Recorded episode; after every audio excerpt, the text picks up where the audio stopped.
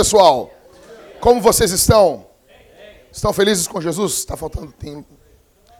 Somos felizes. Meu nome é Jackson, sou um dos pastores dessa igreja e eu estou muito feliz. Nós estamos em uma série de sermões sobre o calvinismo, sobre os cinco pontos do calvinismo. E hoje é muito legal que nós temos dedicação de dois bebês. Nossa, que alegria! Que alegria! Nós temos a dedicação de dois. Vamos fazer de novo. Hoje nós temos a dedicação de dois bebês. Vocês são muito espontâneos, isso me deixa alegre para pregar aqui para vocês.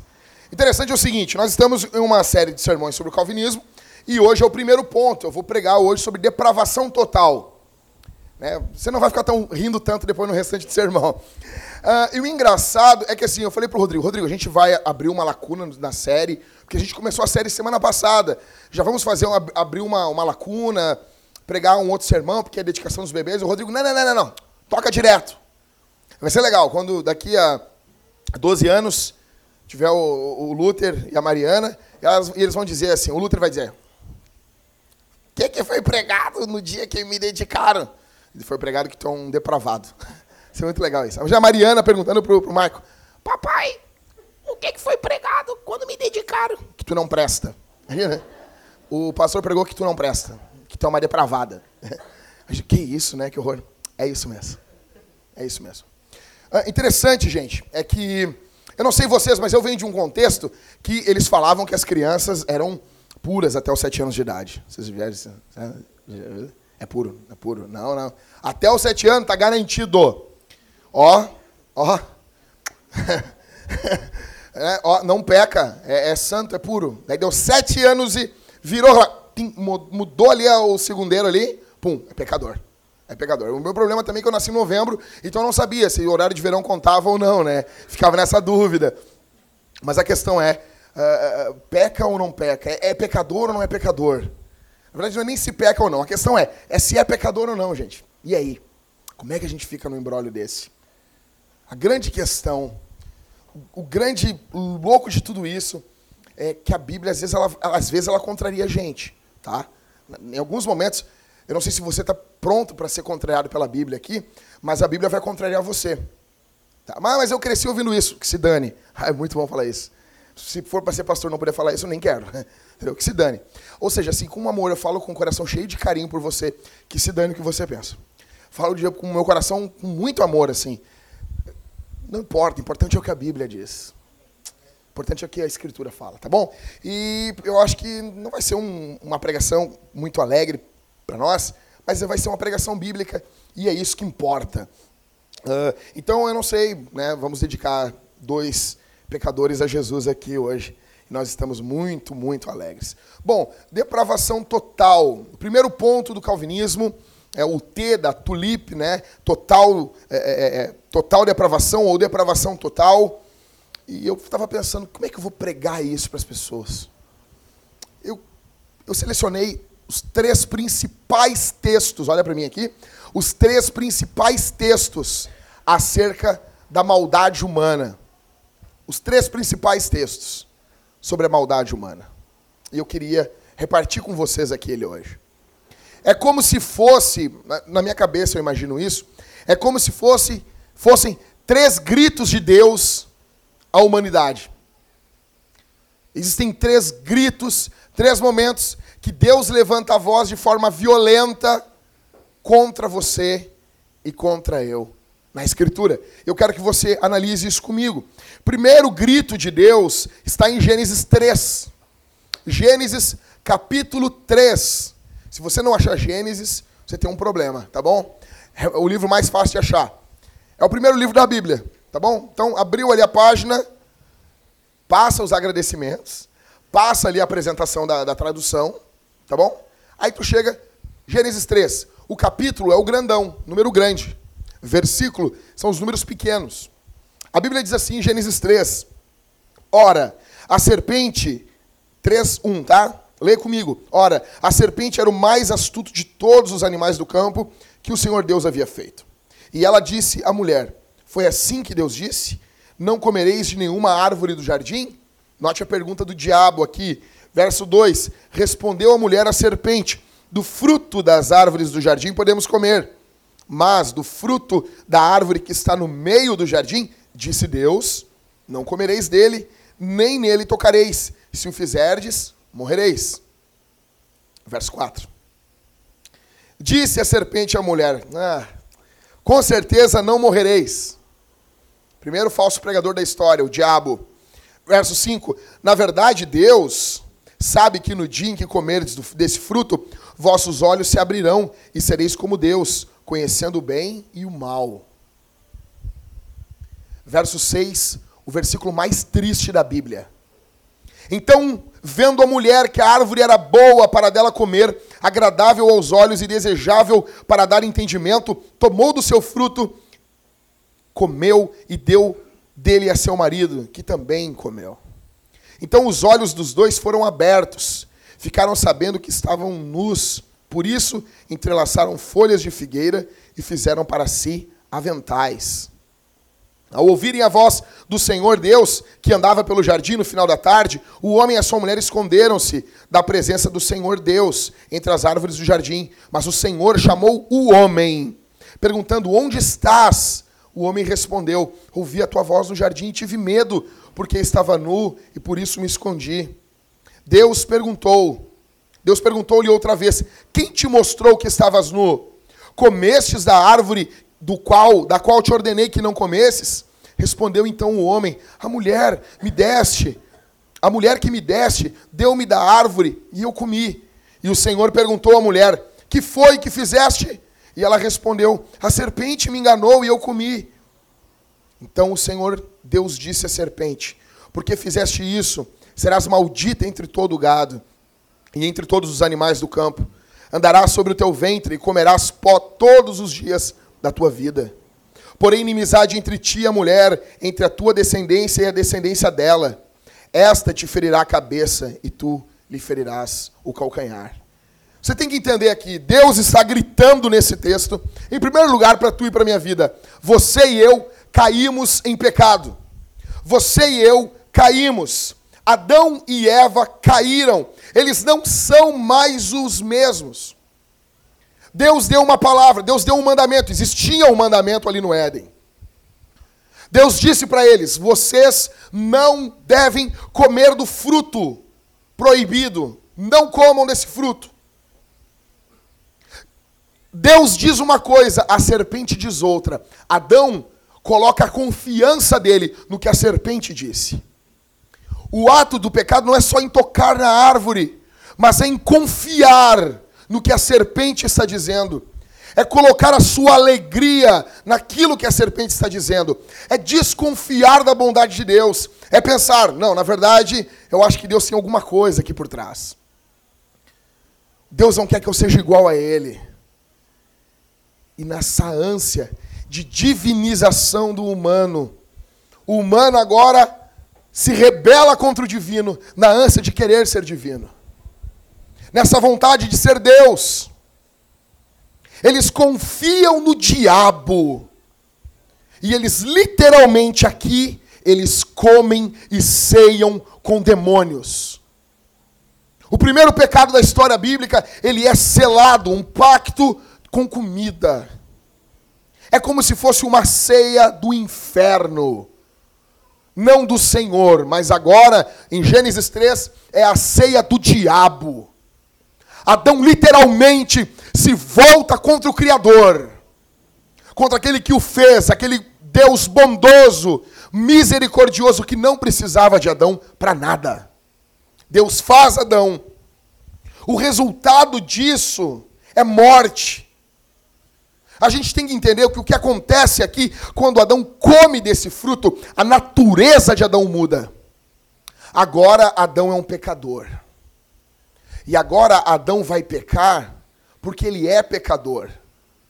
Ele não, agora ele não é mais pecador porque ele peca. A natureza de Adão muda. E ele passa a ser agora um pecador. Houve, eu pergunto para vocês, nos últimos anos, algum avanço na humanidade? Alguns vão dizer, não, nós tivemos avanços tecnológicos. Agora vai ter aí o iPhone X ou X, com tela infinita. Eu não entendo isso. Eles falam tela infinita. Eu, eu tô vendo o fim dessa jossa aí, cara. Até agora o, o, É legal, é legal. Não vai dizer que não é legal, é legal sim. Mas é infinita não é. Pode comprar o iPhone X aí, dá o teu rim. E compra um. Ah, tenho dois mesmo. Vou usar aqui um. Ah, houve avanço. Temos telas. Temos agora bolas com chip. Em algumas Copas do Mundo, alguns países perderiam. É, evoluiu. Temos carros elétricos que somente mulheres gostam, porque homens não gostam de carros elétricos. Fuja, menina. Se você quer casar, você conheceu alguém que está, ah, eu gostei daquele carro elétrico. Fuja dele. Fuja dele. Homens não gostam dessas coisas. Fuja dele. Ainda mais se ele gostar de querer um carro elétrico e o carro elétrico for um Fusca, esse é o novo New Beetle. Fuja dele. Se você pegar o iPod dele e tiver músicas do Elton John, Beyoncé, cuidado. O pastor avisou. Não venha chorar para mim depois. Ou seja, houve avanços tecnológicos, mas o homem continua mal. Que mudança nós temos na humanidade dos tempos gregos para hoje? Oh, naquela época eles matavam as crianças e hoje não matam. Hoje matam direto no ventre da mãe. Ah, naquela época uh, eles eram terríveis, os doentes, eles e não estão fazendo isso agora. Quando a criança, em alguns países, eles dizem que acabaram com o nascimento de crianças com síndrome de Down. Eles acabaram porque eles matam agora as crianças que têm síndrome de Down, no ventre da mãe. A humanidade é má. A humanidade é má. Você e eu, nós somos maus. Não houve nenhuma mudança. Ah, mas depois da, uh, da Revolução Industrial, houve muito avanço. Primeira Guerra Mundial. Ah, mas o avião, usado em guerras. A humanidade é má, a humanidade está debaixo de juízo de Deus. Você tem que entender, quando eu falo aqui depravação total, você é totalmente depravado. Vamos fazer um exercício aqui. Você sempre vai na igreja e o pregador diz assim: vire para o irmão que está do seu lado. É horrível isso, né? É um saco isso. E porque o pregador não faz isso, né? Não é raiva, o pregador manda a gente fazer isso. E daí você vira o irmão que está do seu lado e diga: você é um vencedor, né? Você vai prosperar. Vamos fazer um negócio. Cara, não faço isso nunca, cara. Eu posso fazer hoje. Você vai olhar para o seu irmão e dizer assim: tu é um depravado. Olha para ele. Então, vamos lá, vamos lá. Tu é um depravado. Olha, vamos, fala. Tu é um pecador. Tu não me engana com essa tua cara de santo. Diz para ele. Tu é um baita de um sem vergonha. Tu não me engana com essa tua cara.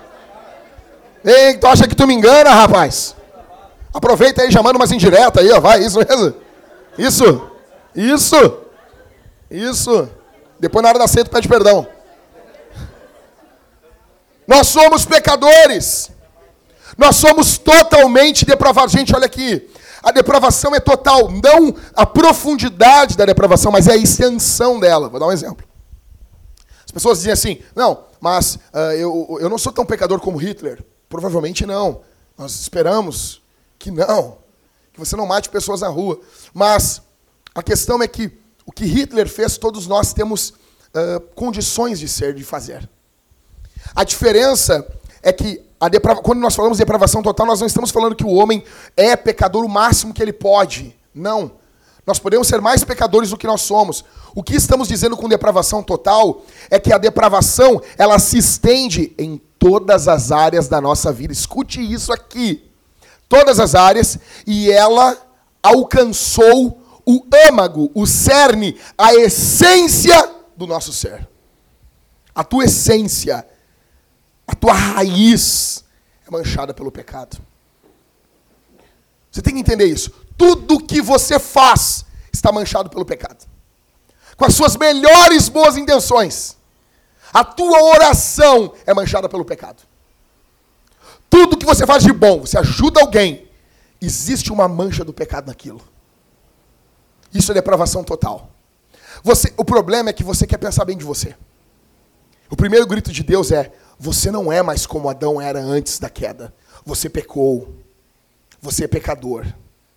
Então, assim, as pessoas olham os céus, né? Essas pessoas que gostam de reciclar lixo. Eu acho muito bonito essas pessoas. Acho bonito isso. Bonito. Que bom.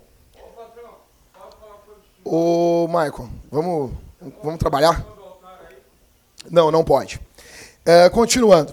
Algumas pessoas, eles gostam muito, muito de reciclar lixo. E acham que com isso eles vão uh, chegar a uma moralidade melhor. O povo do Greenpeace gosta muito disso. Eles pensam que, pelo fato de fazerem boas obras, pelo fato de ajudarem os outros, porque nós gostamos de pensar bem da gente. Você chegou aqui, você quer pensar bem de você. Você acha que você é bom. No fundo, no fundo, você acha que você é melhor que os outros. O Júnior falou uma coisa aqui que é verdade. No fundo, no fundo, a gente quer se comparar com os outros. Mas eu sou melhor que esse fulano. Eu sou melhor que esse. O grande problema é que a Bíblia está dizendo que não. Fica tranquilo, gente. Fica tranquilo. Quando passar a ressaca, volta. Ou não volta, né? Às vezes só vem na igreja bêbado. Tinha um bêbado que ele chegou uma vez na igreja, que eu congregava, ele chegou lá e chegava sempre dizia, canto 15! Chorava. Aí as pessoas estavam tocadas por aquilo, né? Aí cantava o 15, mas eu já estava lá, o cara chegava todo culto, pedia para cantar o 15. Quem já era da igreja não aguentava mais aquilo, né? E as pessoas, às vezes. Você entendeu?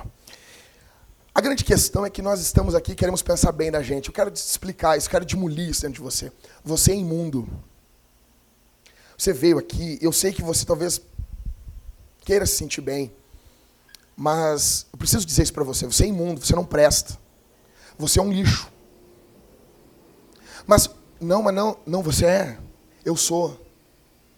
Nós queremos pensar bem de Você não é o ouro de Ufir, tá bom? Né? Como é que tem uma música assim, né? Como é que é? Ouro de Ofir. Ofir. Que lixo, né? Que droga, né? Gente, eu quero dizer assim, você não é isso, tá? Você é totalmente depravado. Tudo que você faz está enlameado no pecado. E algumas coisas mais e outras menos, mas tudo que você faz está tocado pelo pecado. Eu pergunto para você aqui essa manhã, você acha que você é livre? Você acha que os mandamentos de Deus te aprisionam? Uh, uh, fala, vamos lá. Você acha mesmo assim? Seria bom um mundo sem mandamentos? Cantando Imagine. Né? Imagine all the people. A música mais chata do mundo. A música mais chata, é ruim. Ah, o John Lennon, o John Lennon é ruim. É ruim. É ruim. Ah, ah, vai lá na URG e se diz, o John Lennon é ruim. O John Lennon é ruim. Primeiro que aquele piano está desafinado, tá? Só o primeiro de tudo isso. Um músico grave com o instrumento desafinado hum, hum, tem que tomar um tiro. Tô brincando. Não, nossa, eu não devia ter falado isso, aconteceu mesmo. Mas assim, não devia fazer isso, isso foi terrível. Desculpa, gente. A questão é que a música é chata. Você pensa, você queria viver num mundo onde não tem nenhum mandamento? Você seria melhor? Você seria mais feliz? Pensa aí comigo. Você seria mais feliz se você fosse livre? Cantando Queen? Seria terrível também. Seria feliz? Algumas pessoas pensam assim: ah, por que, que tem isso? Por que, que tem esse mandamento? Por que, que isso é pecado? É tão bom. Seria tão bom se não tivesse esse mandamento. Se você pensa assim, você pensa do jeitinho que a serpente quer que você pense. Você pensa do jeitinho que o diabo quer que você pense. Você pensa do jeitinho, da forma que o diabo quer que você pense. Os mandamentos de Deus é são para o nosso bem. Da mesma forma que você amarra uma criança na, na cadeirinha do carro, para que se houver um acidente ela não seja arremessada, os mandamentos de Deus nos seguram em Deus. A palavra mandamento vem de uma palavra hebraica que quer dizer nó, união. Nós estamos unidos a Deus. A grande questão é que Deus está gritando na Bíblia hoje para você: você caiu. Você é pecador. O mundo que você olha não é o mesmo. O mundo que você olha. Você está olhando agora para o mundo, você olha, ah, que lindo, os passarinhos voando. Aí quando vem uma hora, puf, mata o maior. Assim, Nossa, que, que horror isso. Que, que terror. Olha só, vocês já viram aquela imagem que tinha um, um, um, um tipo um castor nas costas de um, de um, um bichinho voando. Todo mundo achou aquilo lindo, né? Você olhou o olho daquele bicho, o bicho tá com o olho arregalado voando com um nas costas dele. Que terror, que abuso aquilo. Você tá olhando agora, vai no, no ah, que bonito servinho, vem, pum, vem um leão e come aquele servo assim. Você fica falando, que isso, quanta maldade. Porque o mundo, ele foi afetado pelo pecado. Não só nós fomos afetados, mas o cosmos todo foi afetado. o que Adão fez foi muito sério. Nós não temos noção, porque nós não vivíamos antes no Éden. Nós não tínhamos contato com a criação original. Então, para nós, nós já nascemos nesse estado. Então a gente acha que isso é normal. Não é normal. Não é normal desobedecer a Deus. Não é normal ter prazer em desobedecer a Deus. Isso não é bom. Isso é ruim. A Bíblia chama isso de morte. Então, o primeiro grito para você aqui, essa manhã, é que você caiu. O segundo está em Efésios, capítulo 2. Você vai ficar com a Bíblia aberta aí.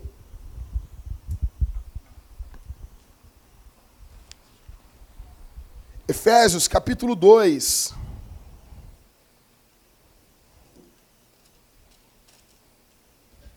É o texto que o Cauê fez essa música dele. Se você pegar depois essa música e olhar com calma, ela tem os cinco pontos do calvinismo nela. Efésios capítulo 2, diz a Bíblia: Ele vos deu vida, estando vós mortos nas vossas transgressões e pecados, nos quais andastes no passado, no caminho deste mundo, segundo o príncipe do poderio do ar, do espírito que agora age nos filhos da desobediência, entre os quais todos nós também antes andávamos seguindo os desejos carnais fazendo a vontade da carne e da mente, e éramos por natureza filhos da ira, assim como os demais. Assim, o segundo grito de Deus é que você, sem Cristo, está morto. Você, não, só um pouquinho. Você está morto. Existem três visões sobre o homem. O otimista, você fala com ele, ele está tomando um gole de café, sua calça é, é quase no sovaco, ele usa um óculos, ele está banando para as pessoas, ele é feliz, ele é sorridente, ele chama todo mundo pelo nome, ele olha para a pessoa e diz: espirrar, saúde, estamos todos felizes. Você pergunta para ele, ele está tomando dois litros de cafeína por dia, ele diz: o, o, a humanidade é boa? Ele é otimista, ele vai dizer: sim, é boa, sim, é muito boa. Cookies, a humanidade é boa, é ótima. A humanidade é fantástica. A humanidade é demais. Nós temos Minecraft. Nós temos League, como é que é? Leagues of Challenge. É, é, é? Esse negócio aí. LOL. LOL. Retardol, LOL. Imbecil, imbecil. Sabe? Quero, quero namorar, mas eu jogo LOL. Por que, que elas não querem namorar comigo? E... Quer ser meu player 2? Mata! Mata! Isso não é convite de casamento. Isso é convite de uma vida de imbecilidade. Quero ser meu player 2. Tem isso, Michael. Minha época, rapaz, o cara tem que ser macho. Eu falei com a, com a minha morena, quer casar comigo? Nós vamos casar. Nossa, cara, quer ser meu player 2?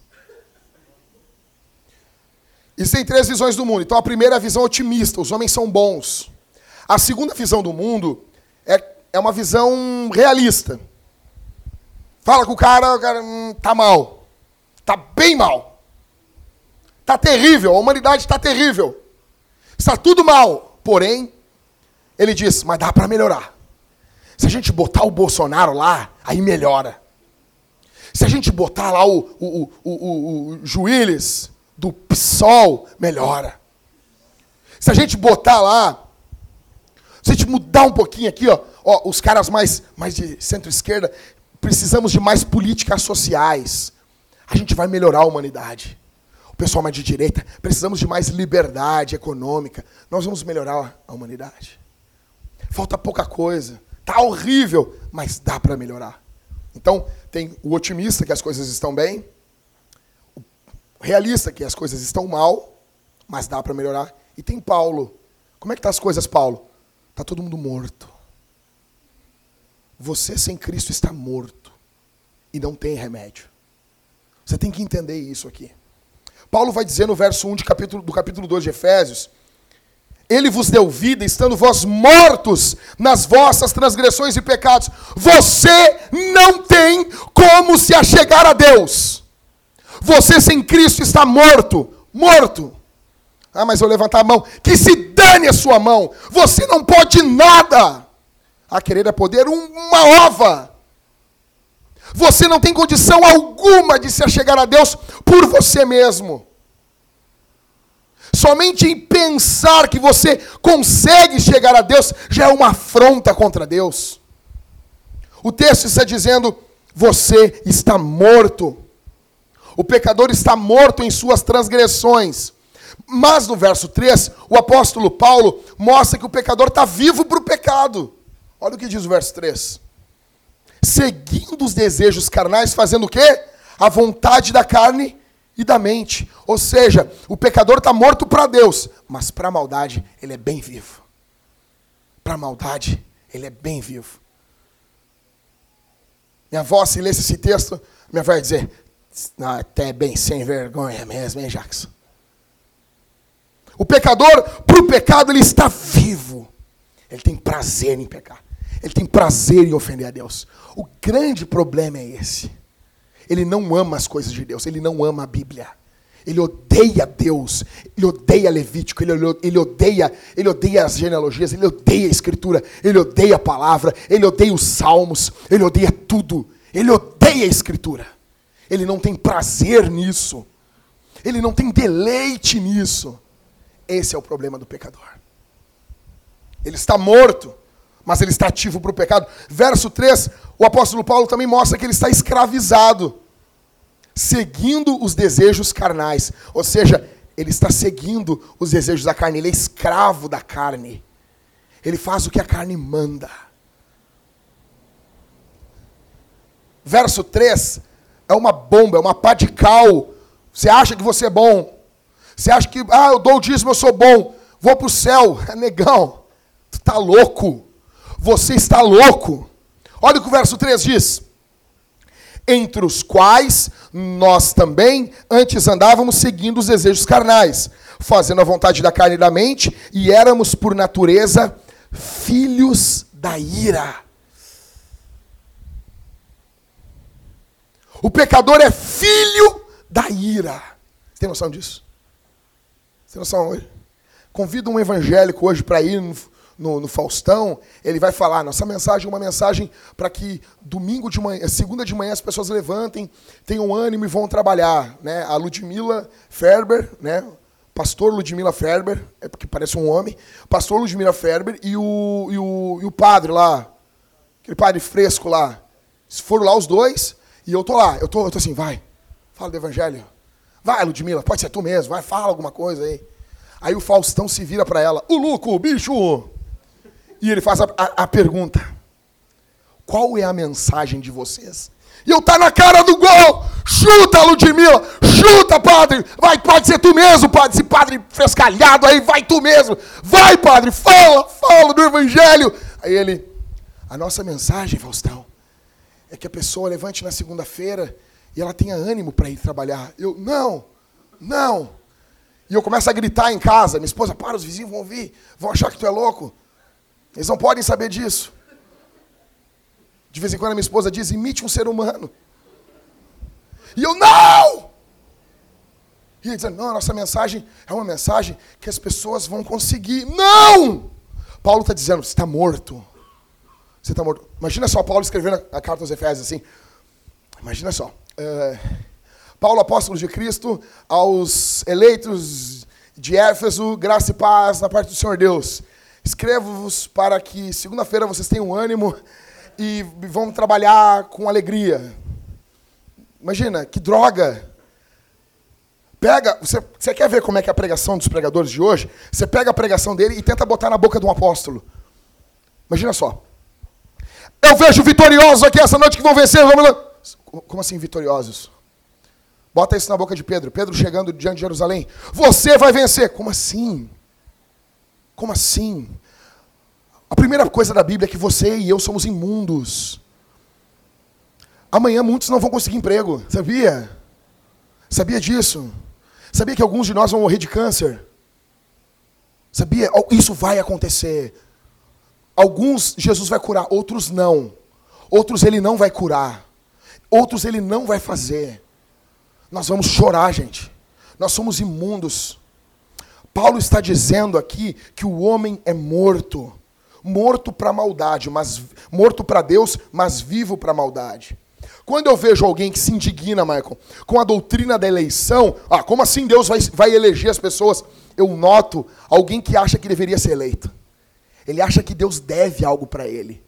Ele acha que Deus tem obrigação de eleger ele. Escuta aqui, você, eu e você precisamos entender aqui.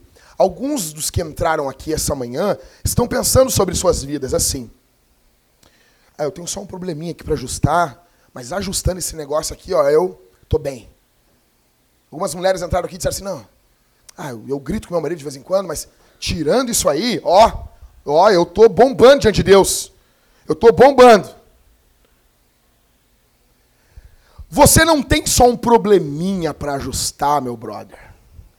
O teu e o meu problema não é o que fazemos. Sim o, sim, o que fazemos é ruim, mas não é o problema. O problema não é o que a gente faz em primeiro lugar. O problema é quem a gente é. Nós somos pecadores. Isso é um problema. Você precisa entender que o apóstolo Paulo está dizendo: se você não está em Cristo, você é alvo da ira de Deus. Só a sua presença aqui traz ira, traz nojo em Deus. E você não quer pensar isso, porque você pensa bem de você mesmo. Eu também não quero, porque a gente quer pensar bem da gente. Sabe que é nojo, sabe que é náusea. Se Deus abrisse, gente, escute isso aqui. Se Deus abrisse esse chão e todos nós descêssemos ao inferno, todos, incluindo todos, crianças, adultos, velhos, todos nós, Deus continuaria sendo bom. Deus não deve nada para você e nem para mim. E se você não concorda com isso, é porque você acha que tem um pouquinho de bondade em você e não tem. Você não está confiando, não está confiando em Jesus para chegar a Deus. Você confia nas suas obras. Você acha que você pode resolver seu pecado? Ah, eu sou livre. Sim, você é livre, óbvio. Você é livre igual uma rocha descendo uma montanha. Ela é livre para descer, mas não é livre para subir. Ela não consegue subir. O pecador é assim. É uma rocha descendo uma montanha ladeira abaixo. Ela está livre, está descendo livre, mas não consegue voltar. É impossível. Em primeiro, o primeiro grito de Deus é: Você caiu. O segundo do grito de Deus é: Você está morto. E o terceiro e último, a gente encontra em Romanos, capítulo 3. Romanos 3, verso 9 ao verso 11.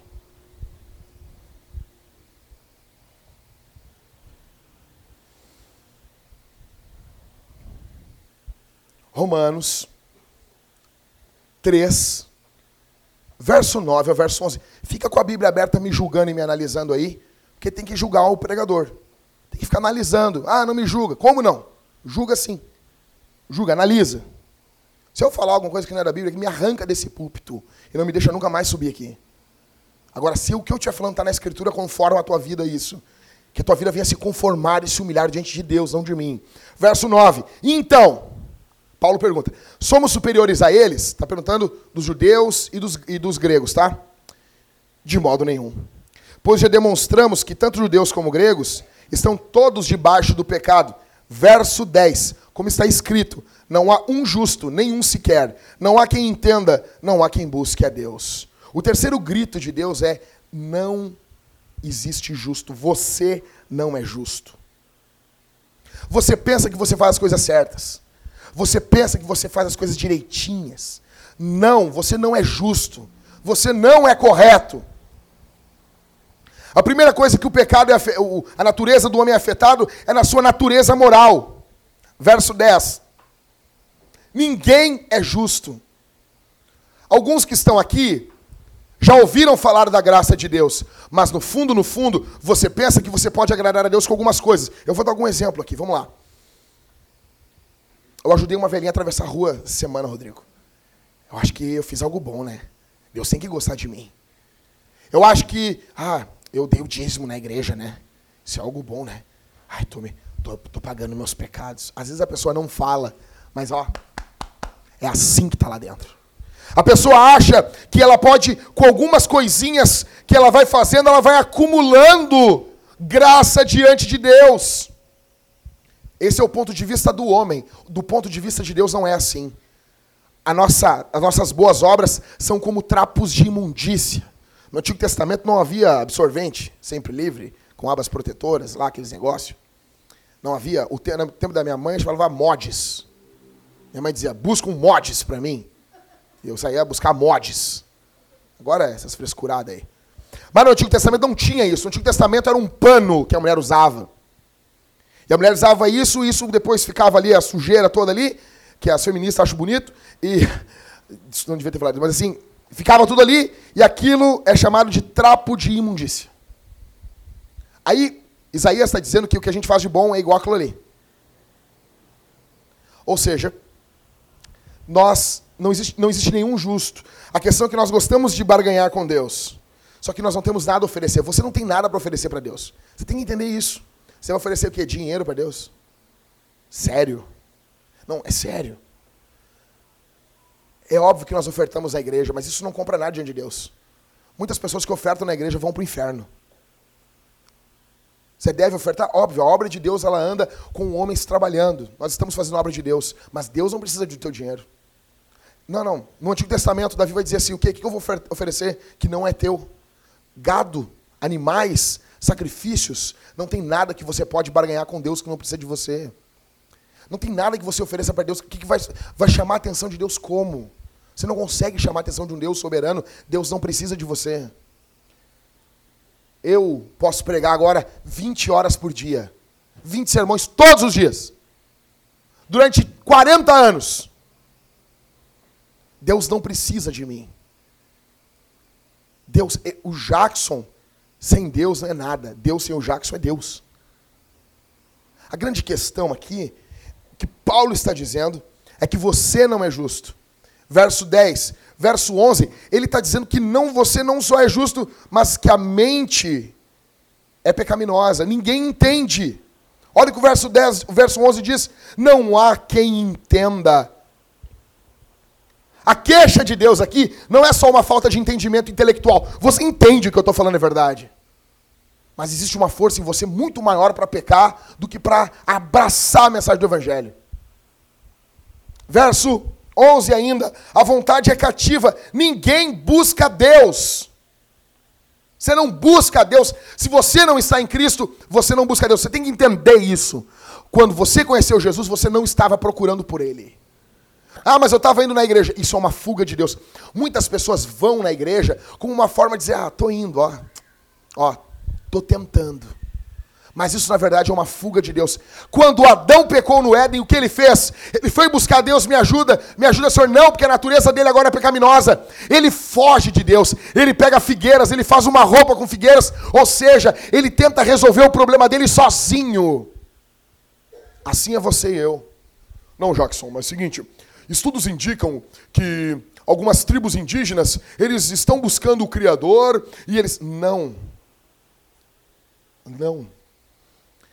Algumas tribos indígenas têm noção de um Criador, mas eles fazem de tudo para não se relacionar com esse Criador. Eles oferecem sacrifícios e alguns creem que existem divindades menores. E eles querem falar com essas divindades menores. Porque o homem, qualquer um dele, tem medo de Deus. O homem foge. Porque no íntimo do homem ele sabe que Deus está irado com ele.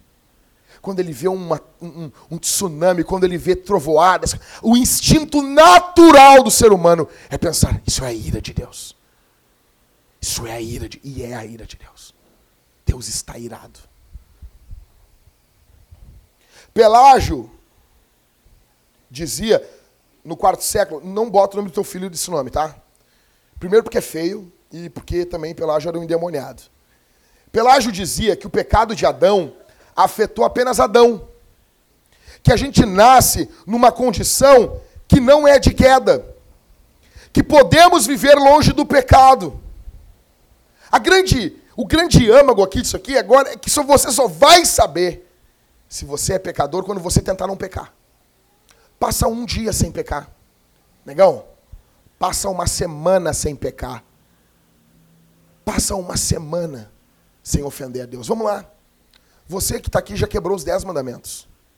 Você já quebrou os dez mandamentos. Não, não, não, não, não, não. Quebrou. Primeiro mandamento: não terás outros deuses diante de mim. Você já teve outro Deus. Você já adorou ou adora alguém que não é o Senhor. Adorar é colocar confiança, alegria. A sua confiança, o seu prazer principal não está em Deus, está em outra coisa. Você já quebrou o primeiro mandamento. Não, o segundo mandamento, não farás para ti imagem de escultura. Você, ah, não, nunca fiz uma imagenzinha para mim ali. Mas você já fez imagem mental. Você já adorou a Deus da forma errada. Você já adorou a Deus de forma misturada. Você já pegou, pegou quebrou o segundo mandamento. Terceiro mandamento, não tomarás o nome do Senhor teu Deus em vão. Você já fez isso. Você já tomou o nome, você vive tomando o nome de Deus em vão. As pessoas ficam falando, meu Deus, meu Deus, meu, o tempo todo. Ah, pastor, sério? Sério. Você merece morrer por causa disso. Quarto mandamento, uh, o sábado. O, básico do sábado é não idolatrar o trabalho e não idolatrar o descanso. Em algum momento você já idolatrou, idolatrou o teu trabalho ou idolatrou o teu descanso. Você já foi um preguiçoso do inferno ou você é um trabalhador compulsivo que você não descansa, porque o teu trabalho te dá identidade. Você não é quem você é em Cristo. Você é, você é o que o seu trabalho diz que você é. Pergunta para as pessoas: o que, que tu é, Jackson? Eu sou um pastor. Primeiro o impulso da gente é dizer o que a gente faz como nossa identidade. Isso é pecado. Você já quebrou o quarto mandamento. Já quebrou o quinto mandamento. Você já não honrou pai e mãe. Você já falou mal do seu pai, você já falou mal de sua mãe, você já desrespeitou seu pai e a sua mãe, você quebrou o quinto mandamento já. O sexto mandamento, não matarás. Você já quebrou o sexto mandamento. Ah, nunca matei ninguém, mas o apóstolo João vai dizer: se nós odiamos o nosso irmão, nós somos assassinos, homicidas. Você já odiou o seu irmão. Logo, diante de Deus, você é um homicida. Sétimo mandamento, não adulterarás. Não, mas nunca trei minha mulher. Você já cobiçou uma mulher que não é sua. Todos aqui. Todos. Todas as mulheres aqui, em algum momento você já pensou em outro homem. Todos nós já quebramos o sétimo mandamento. Todos nós. Todos. Oitavo mandamento, não roubarás. Você já roubou. Você já roubou a honra de alguém. Eu nunca peguei nada, você já roubou a honra de alguém. E o teu coração desperta para isso. Você ah, seria muito bom encontrar um dinheiro aqui. Seria muito. O teu coração é, é um coração de ladrão. Nono, não, não fofocar, não, não não falar mal, não difamar o próximo. Você já fez isso. Você já falou mal de gente que não estava presente. Todos nós já fizemos isso. Já falamos para ferrar alguém. Em décimo, não cobiçar as coisas do próximo. Você já cobiçou as coisas do próximo e você chama isso ainda de se apossar pela fé.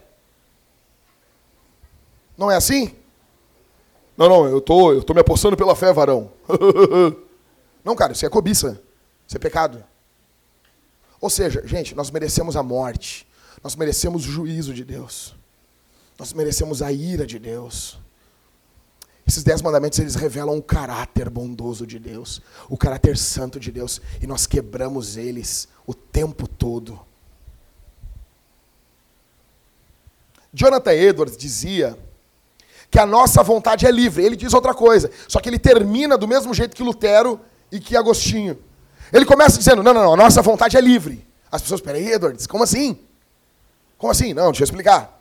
Ele vai dizer assim, que a, primeiro que o Edwards define vontade, uma coisa que Agostinho e Lutero não fizeram. Eles partem do princípio que as pessoas sabem o que é vontade. Edwards não.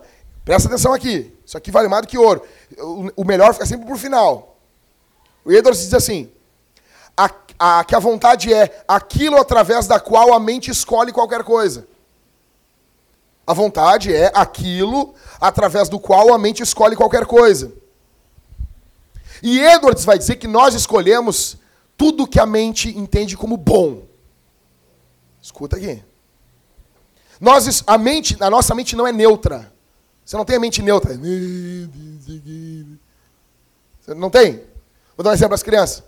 As crianças, tá lá com a criança, a criança vai bater na cara do. Ela, ela viu alguém bater na cara? A maioria das vezes não. O impulso da criança, qual é? Bater. O impulso da criança, você tem que pegar e ensinar uma criança, não reparte as coisas, é raro. A maior parte das crianças você tem que ai, dar o brinquedinho do fulano. Por quê? Porque é egoísta, já é a natureza da criança. Natureza. Natureza, um Adãozinho, uma Evinha.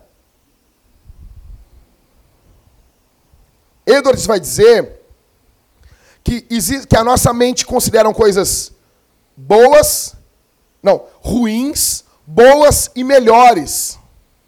E a vontade é livre para escolher. Porém, a vontade sempre escolhe o que a mente acha melhor. Sempre. Vou dar um exemplo. Vamos agora. Onde é que fica o, o, o zoológico aqui? É em Sapucaí. Vamos chegar em Sapucaí tem uns leão desmaiado aqui, né? Aqueles leão, assim, parecendo uns cubanos. Entendeu? Tá lá. Os leão triste, assim. Serve lá um prato de salada grandão lá. Essas coisas boas da vida.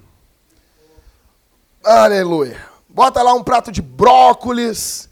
Brócolis até que é legalzinho, né? Brócolis é, é, é, o vegetal mais carnificado que tem, né? Mas é brócolis ainda, né? Não vamos dar toda essa moral para ele. Então, brócolis, alface, picles. Picles já é um, já, picles é um, é um pepino balaqueiro, né? Picles é, o que é um picles, pastor? Pepino balaqueiro. Então bota lá os negócios, enche, bota aquele pratão. O, o, o leão tá com fome. Serve na frente do leão. Se o leão pudesse dizer, o leão, dizia, o leão, o leão diria: Eu odeio isso. Eu morro, mas eu não como isso. Por que, que ele não come? Ele tem, ele tem condições. A grande questão, o, o que o Edwards trabalha é isso. Ele tem condição de comer ou não tem? Tem. Ele tem uma boca, ele tem dentes, ele tem um estômago. Ele conseguiria comer aquilo ali. Só que ele não tem prazer naquilo. O que o, Ed, o Edwards vai mais a fundo que o Lutero dizendo sobre nós. Ele diz assim: o homem, na verdade, então, ele tem condições plenas de ir a Deus. Só que o Edwards vai dizer assim: ele não vai, nunca fará isso, porque ele não tem prazer nisso. Para o leão comer aquilo, o que, que deveria ser feito? Mudar a natureza do leão. O leão ter a sua natureza transformada. Aí ele ia olhar aquilo com desejo, com alegria, e ele comeria aquilo. O homem é a mesma coisa. Nós precisamos de um milagre em nossa mente. Uma mudança, não nas nossas ações somente, mas no nosso desejo. Nós precisamos que Deus mude a nossa cabeça. Nós chamamos isso de conversão. Nós chamamos isso de regeneração. O homem precisa ter um novo nascimento. Ele precisa, daí quando ele nasce de novo, ele passa agora a gostar de coisa que ele não gostava. E ele passa agora a odiar coisas que ele amava. A Bíblia chama isso de conversão. Isso é um milagre. Você que está aqui essa manhã não tem para onde correr a não ser para Jesus. Você precisa entender quem Deus é para notar a gravidade do teu pecado. Olha aqui para mim. Se pecar é algo terrível, imagina ser um pecador. A diferença de fazer algo errado ou de ser errado é o seguinte: se a pessoa não fosse pecadora, tivesse como, hipoteticamente falando, ela não é pecadora, mas de vez em quando ela peca. Então, de vez em quando, ela suscita ira em Deus, Marco. Mas o fato é que ela não, ela não só comete, o grande problema não é os, os atos dela, ainda que isso seja um problema. Mas não é o grande problema. O grande problema é quem ela é. Ela está em um estado. Ele levanta pecador, ele caminha pecador, ele respira pecador, ele come a comida dele como um pecador. E todo esse estado de pecado, Deus está constantemente irado com essa pessoa. Ela não tem como chegar a Deus. Você não tem para onde correr. Você é totalmente depravado. Você, resumindo, você é mais pecador do que você imaginava. Se você não puder lembrar nada do que eu falei, lembra disso. O que, que o pastor pregou? Olha, eu descobri uma coisa. Eu sou mais pecador do que eu imaginava. Eu, eu ó, já sabia. Tu é pecador? João, ó, oh, eu sou pecador. Mas não, mas eu descobri que eu, eu, tô, eu tô ferrado. Eu sou mais pecador do que eu imaginava. Eu quero dizer isso aqui em alto e bom som. Todos que estão aqui merecem o inferno. Todos que estão aqui merecem o inferno. Todos que estão aqui merecem o inferno. Todos que estão aqui merecem o inferno. Todos os que estão aqui merecem o inferno. Ok, vou embora agora? Não, tenho uma boa notícia para dizer para vocês. A boa notícia é Jesus. Nós não temos como chegar a Deus sem ser por Jesus. A boa notícia é que, qual é o primeiro grito? Que Adão caiu, né? A boa notícia é que Jesus não caiu. Jesus está de pé. A boa notícia é que Jesus não cedeu. Adão, nosso pai, quando esteve diante do diabo, ele cedeu. Jesus, quando esteve diante do diabo no deserto, Jesus venceu. A boa notícia é que se Adão caiu e nos derrubou, Jesus nos levantou. A boa notícia é se Adão destruiu com a nossa natureza, Jesus nos dá uma nova natureza. A boa notícia é que se Adão arruinou com a nossa comunhão com Deus, agora Jesus é o caminho que nos leva até Deus. A boa notícia é Jesus. Então, em primeiro lugar, há um grito dizendo: Nós caímos. Mas em resposta a isso, nós podemos dizer: Jesus não caiu. Por que, que Jeremias fala que a nossa aliança com Deus é uma aliança eterna? Pelo seguinte: quando Deus faz uma aliança com Adão, Adão tem que cumprir o lado dele, mas Adão não cumpre. Então a aliança é quebrada. Agora a nossa aliança com Jesus é diferente. Deus fez uma aliança com Deus, o Pai com o Filho. E nós só cairemos. Ah, alguém pode pensar assim, tá, Jackson, se nós chegar no céu e passar dois milhões de anos e, e nós for expulsos do céu, sabe quando isso pode acontecer? O dia que Jesus cair. O dia que Jesus cair em pecado. O dia que o Senhor Jesus pecar. O dia que o Senhor Jesus não nos sustentar. Ou seja, nunca. Por isso Jeremias chama essa aliança de aliança eterna. Por isso a Bíblia chama isso de aliança eterna.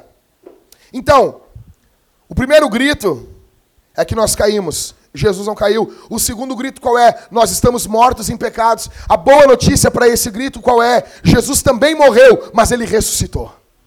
Jesus venceu a morte, Jesus venceu o nosso pecado, Jesus venceu a nossa maldade, Jesus venceu tudo isso. A boa notícia é Jesus, ele ressuscitou dos mortos, ele vence o pecado, ele vence o diabo, ele vence o mundo. Você não tem em quem colocar a sua esperança. Você precisa confiar que Jesus morreu por você. Você precisa confiar no sacrifício de Jesus. A terceira boa notícia qual é? Você não é justo, o terceiro grito, mas Jesus é. Jesus é. Você vai chegar diante de Deus e vai dizer assim: Deus, não pela minha justiça, mas pela justiça de Jesus. Não é isso que a gente faz quando a gente ora e diz assim, em nome de Jesus? A gente não está indo diante de Deus em nome de Jesus, porque no nosso nome a gente não tem como chegar. A boa notícia é Jesus. Então, eu terminei dizendo, a parte mais tensa, que você é mais pecador do que você imaginava. A questão boa aqui é que Jesus é mais salvador também do que você imaginava. Se você é mais pecador do que você sequer imaginou, Jesus também é mais salvador do que você sequer imaginou. Eu quero dizer uma coisa: Jesus é maior do que o teu pecado. Jesus é maior do que a tua dor. Jesus é maior do que toda a escravidão que você vem vivendo. Jesus é maior do que o teu pecado. Jesus é maior do que os teus vícios. Jesus é maior do que a angústia da queda, do pecado, que tudo isso causa em teu coração. Jesus é mais poderoso do que isso. O meigo Jesus morreu em uma cruz por pecadores imundos como você e como eu. Existe salvação para nós. O grande milagre, a grande, a grande angústia, ou a grande dúvida não é porque vai ter gente no inferno. Eu não entendo como que Deus vai colocar nós no céu. Isso é um milagre. Ah, a gente lê Romanos 9. Deus diz, eu, eu é, é, é muito louco isso, porque Deus diz assim: Eu amei Jacó e eu odiei Esaú. Só que o texto está falando do ventre. As pessoas ficam, como Deus pode ter odiado Esaú, né? Não, o triste, a grande questão é como Deus que amou Jacó. Porque Jacó não é digno de amor. Como que Deus amou a gente? A boa notícia é Jesus. Tem mais uma boa notícia. Você não vai para casa só justificado se você crê em Jesus. Não. O Espírito Santo ele começa a transformar a tua vida também. Nós chamamos isso de santificação. Você vai passar cada dia mais a crescer em santidade. Você vai passar cada, mais a, cada dia mais a amar o que Deus ama e odiar o que Deus odeia. A Jackson, Deus odeia coisas? Claro que Deus odeia. Porque Deus ama crianças, Deus odeia aborto. Porque Deus ama casamento, Deus odeia o divórcio. Porque Deus ama a vida, Deus odeia o assassinato. Você vai odiar o que Deus odeia, você vai amar o que Deus ama. Isso é obra de Deus na tua vida. Em último, Todos aqueles que são santificados, eles se juntam à igreja e eles vivem em missão. Você vai passar a perder vergonha de falar de Jesus. Você precisa perder isso. Você precisa se, se angustiar. Se você tem vergonha da igreja, se você tem vergonha de Jesus. se você se envergonha de o que Jesus fez em sua vida, você considera a sua vergonha mais importante do que a alma do seu amigo. Sério. Ele está indo para o inferno e você não vai falar de Jesus para ele. Você não vai falar do Evangelho. Você não quer proclamar a glória de Deus. Você não quer proclamar esse Jesus que salvou você. É verdade, então, que a sua vergonha ela é mais importante do que a alma do perdido. Se Jesus nos salvou, Ele pode salvar qualquer um. Se Jesus salvou você, imundo como você era, imundo como eu era, Jesus salva qualquer um. Em nome de Jesus. Amanhã, abra tua boca no poder do Espírito e pregue o Evangelho com simplicidade onde você estiver. Faça da padaria um púlpito, faça do banco uma igreja, faça do seu trabalho uma paróquia, faça das ruas da sua cidade um templo e pregue o Evangelho. Faça do carro que você dirige uma pequena igreja, pregue o Evangelho. Se você foi resgatado, você deve viver hoje para pregar o Evangelho e falar de Jesus. Vamos orar, gente? Vamos ficar de pé.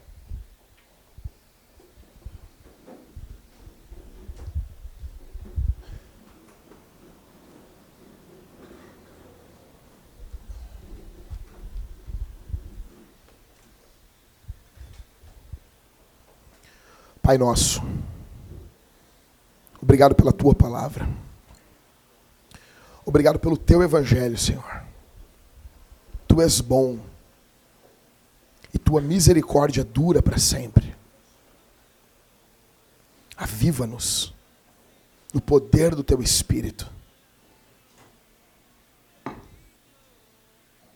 Nós somos pecadores, onde nós estaríamos, Senhor? Se não fosse a tua mão, onde nós estaríamos se não fosse o Senhor? Nós estaríamos perdidos.